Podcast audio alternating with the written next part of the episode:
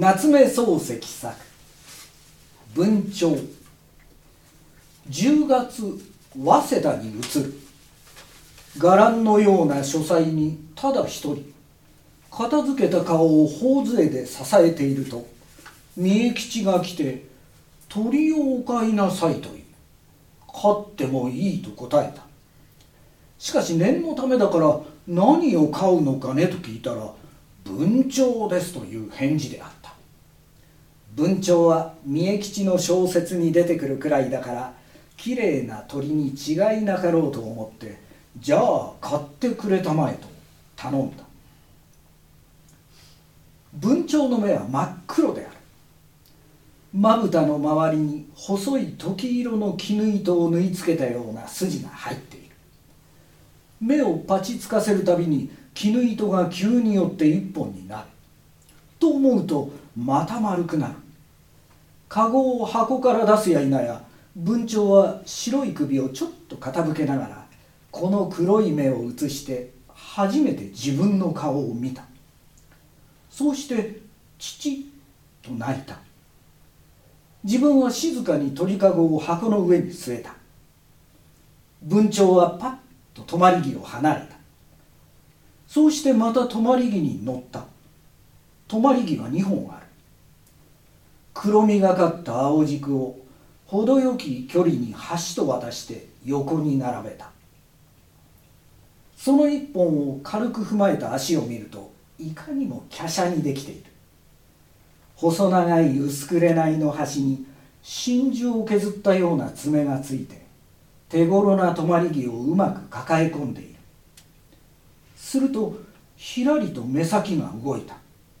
文鳥はすでに止まり木の上で向きを変えていた。しきりに首を左右に傾ける。傾けた首をふと持ち直して心持ち前へのしたかと思ったら白い羽がまたちらりと動いた。文鳥の足は向こうの止まり木の真ん中あたりに具合よく落ちた。チチッと鳴く。そうして遠くから自分の顔を覗き込んだ。その頃は日課として小説を書いている自分であった。飯と飯の間は大抵机に向かって筆を握っていた。静かな時は自分で紙の上を走るペンの音を聞くことができた。伽藍のような書斎へは誰も入ってこない習慣であった。筆の音に寂しさという意味を感じた朝も昼も晩もあった。すると縁側で文鳥がたちまち「千代千代」と二声泣いた。筆を置いてそっと出てみると文鳥は自分の方を向いたまま止まり木の上からのめりそうに白い胸を突き出して高く「千代」と言った三重吉が聞いたらさぞ喜ぶだろうと思うほどないい声で「千代」と言った。三重吉は今になれると千代と泣きますよ。きっと泣きますよと受け合って帰っていった。自分はまた籠のそばへしゃがんだ。文鳥は膨らんだ首を23度縦横に向け直した。やがて一塊の白い体がポイッと止まり木の木の上を。抜け出した。と思うときれいな足の爪が半分ほどえつぼの縁から後ろへ出た。小指をかけてもすぐひっくり返りそうなえつぼは釣り鐘のように静かである。さすがに文鳥は軽いものだ。なんだか淡雪の精のような気がした。くちばしの色を見ると紫を薄く混ぜた紅のようである。その紅が次第に流れて泡をつつく口先のあたりが白い。象牙を半透明にした白さである。このくちばしが泡の中へ入る時は非常に速い。左右に振りまく泡の玉も非常に軽そうだ。文鳥は身を逆さまにしないばかりに尖ったくちばしを黄色い粒の中に差し込んでは膨らんだ首を惜しげもなく右左へ振る。籠の底に飛び散る泡の数はいく粒だかわからない。それでもえつぼだけは石然として静かである。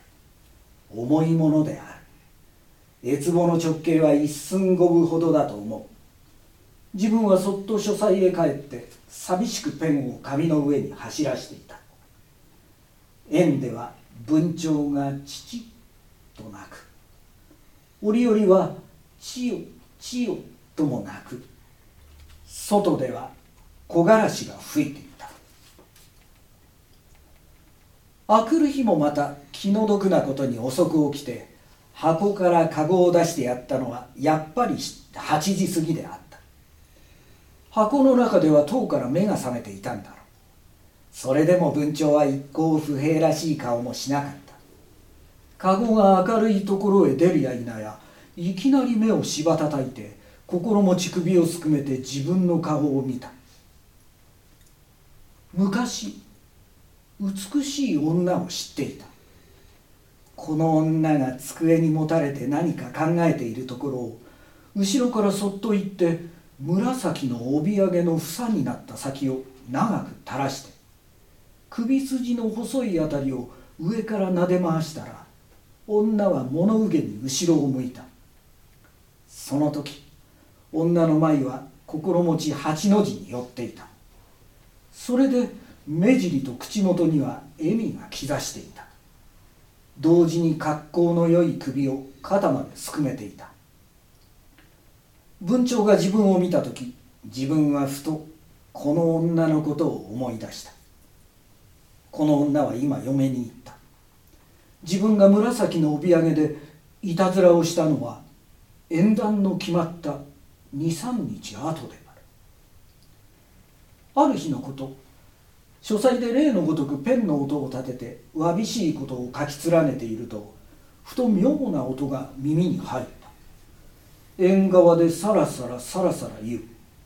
女が長い絹の裾をさばいているようにも受け取られるがただの女のそれとしてはあまりに行産である。ひな壇を歩く代理ビナの袴のひだのすれる音とでも形容したらよかろうと思った。自分は書きかけた小説をよそにしてペンを持ったまま縁側へ出てみた。すると文鳥が行水を使っていた。水はちょうど替えたてであった。文鳥は軽い足を水入れの真ん中に胸毛まで浸して時々は白い翼を左右に広げながら心持ち水入れの中にしゃがむように腹を押し付けつつ装備の毛を一度に振っている。そして水入れの縁にひょいと飛び上がる。しばらくしてまた飛び込む。水入れの直径は一寸五分ぐらいに過ぎない。飛び込んだ時は尾も余り頭も余り背は無論余る。水に浸かるのは足と胸だけである。それでも文鳥は金然として行水を使っている。自分は急に替え籠を取ってきた。そして文鳥をこの方へ移した。それからジョロを持って風呂場へ行って水道の水を汲んで籠の上からさあさあとかけてやった。ジョロの水が尽きる頃には白い羽から落ちる水が玉になって転がった。文鳥は絶えず目をパチパチさせていた。昔紫の帯揚げでいたずらをした女が座敷で仕事をしていた時裏2階から懐鏡で女の顔へ春の光線を反射させて楽しんだことがある。女は薄赤くなった頬を上げて細い手を額の前にかざしながら不思議そうにまばたきをした。この女とこの文鳥とはおそらく同じ心持ちだろう。引かずが立つに従って文鳥はよくさえず。るしかしよく忘れられる。ある時は越母が泡の殻だけになっていたことがある。ある時は籠の底が踏んでいっぱいになっていたことがある。ある晩宴会があって遅く帰ったら冬の月がガラス越しに差し込んで広い縁側がほの明るく見える中に鳥かごがしんとして箱の上に乗っていた。その隅に文鳥の体が薄白く浮いたまま泊まり木の上にあるかなきかに思われた。自分は街灯の羽を返してすぐ鳥かごを箱の中へ入れてやった。翌日文鳥は例のごとく元気よくさえずっていた。それからは時々寒い夜も箱にしまってやるのを忘れることがあった。ある晩いつもの通り書斎で洗練にペンの音を聞いていると突然縁側の方でがたりと物の覆った音がした。しかし自分は立たなかった。依然として急ぐ小説を書いていた。わざわざ立っていって何でもないと忌々しいから気にかからないではなかったがやはりちょっと聞き耳を立てたまま知らん顔で済ましていた。その晩寝たのは12時過ぎであった。便所に行ったついで気がかりだから念のため一応縁側へ回ってみると籠は箱の上から落ちている。そうして横に倒れている。水入れもえつぼもひっくり返っている。泡は一面に縁側に散らばっている。止まり木は抜け出している。文鳥は忍びやかに鳥かごの山にかじりついていた。自分は明日から誓ってこの縁側に猫を入れまいと決心した。あくる日文鳥は泣かなかった。泡を山盛り入れてやった。水をみなぎるほど入れてやった。文鳥は一本足のまま長らく止まり木の上を動かなかった。